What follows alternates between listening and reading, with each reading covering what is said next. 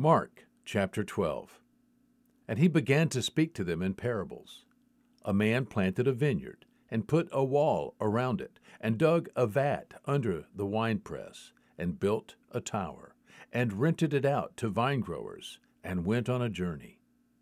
And at the harvest time he sent a slave to the vine growers, in order to receive some of the produce of the vineyard from the vine growers. And they took him, and beat him, and sent him away empty handed. And again he sent them another slave, and they wounded him in the head, and treated him shamefully. And he sent another, and that one they killed. And so with many others, beating some, and killing others. He had one more to send, a beloved son. He sent him last of all to them, saying, They will respect my son. But those vine growers said to one another, This is the heir. Come, let us kill him, and the inheritance will be ours. And they took him and killed him and threw him out of the vineyard. What will the owner of the vineyard do? He will come and destroy the vine growers and will give the vineyard to others. Have you not even read this scripture? The stone which the builders rejected this became the chief cornerstone. This came about from the Lord, and it is marvelous in our eyes. And they were seeking to seize him, and yet they feared the multitude, for they understood that he had spoken the parable against them. And so they left him and went away. And they sent some of the Pharisees and Herodians to him in order to trap him in a statement.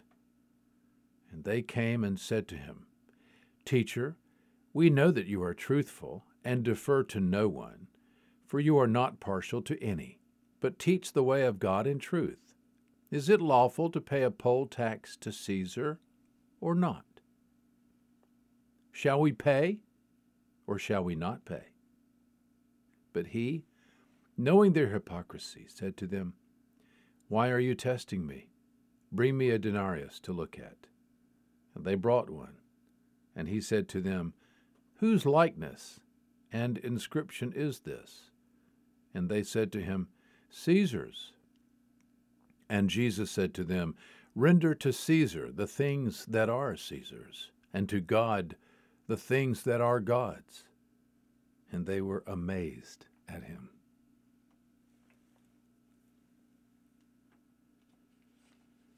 And some Sadducees, who say that there is no resurrection, came to him and began questioning him, saying, Teacher, Moses wrote for us a law that if a man's brother dies and leaves behind a wife and leaves no child, his brother should take the wife and raise up offspring to his brother.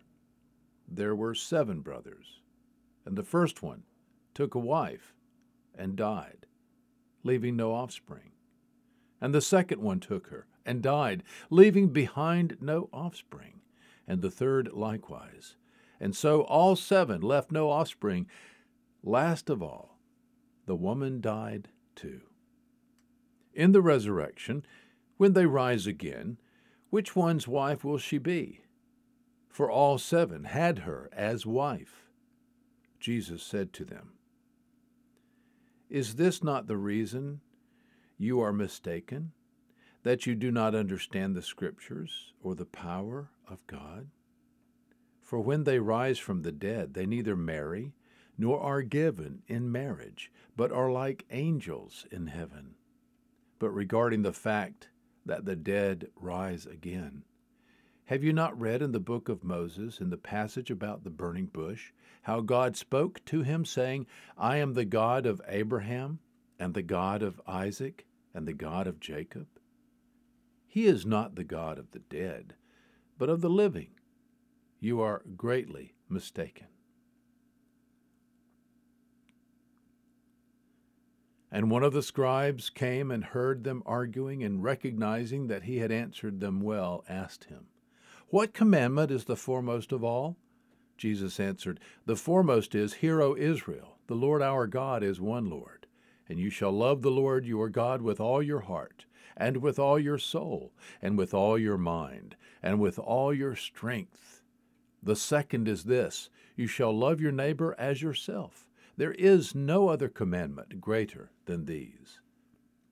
And the scribe said to him, Right, teacher, you have truly stated that he is one, and there is no one else besides him and to love him with all the heart and with all the understanding and with all the strength, and to love one's neighbor as himself, is much more than all burnt offerings and sacrifices. And when Jesus saw that he had answered intelligently, he said to him, You are not far from the kingdom of God. And after that, no one would venture to ask him any more questions.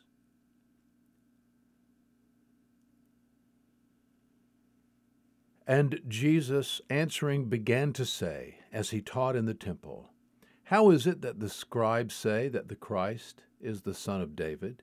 David himself said in the Holy Spirit, The Lord said to my Lord, Sit at my right hand, until I put thine enemies beneath thy feet. David himself calls him Lord. And so, in what sense is he his son? And the great crowd enjoyed listening to him.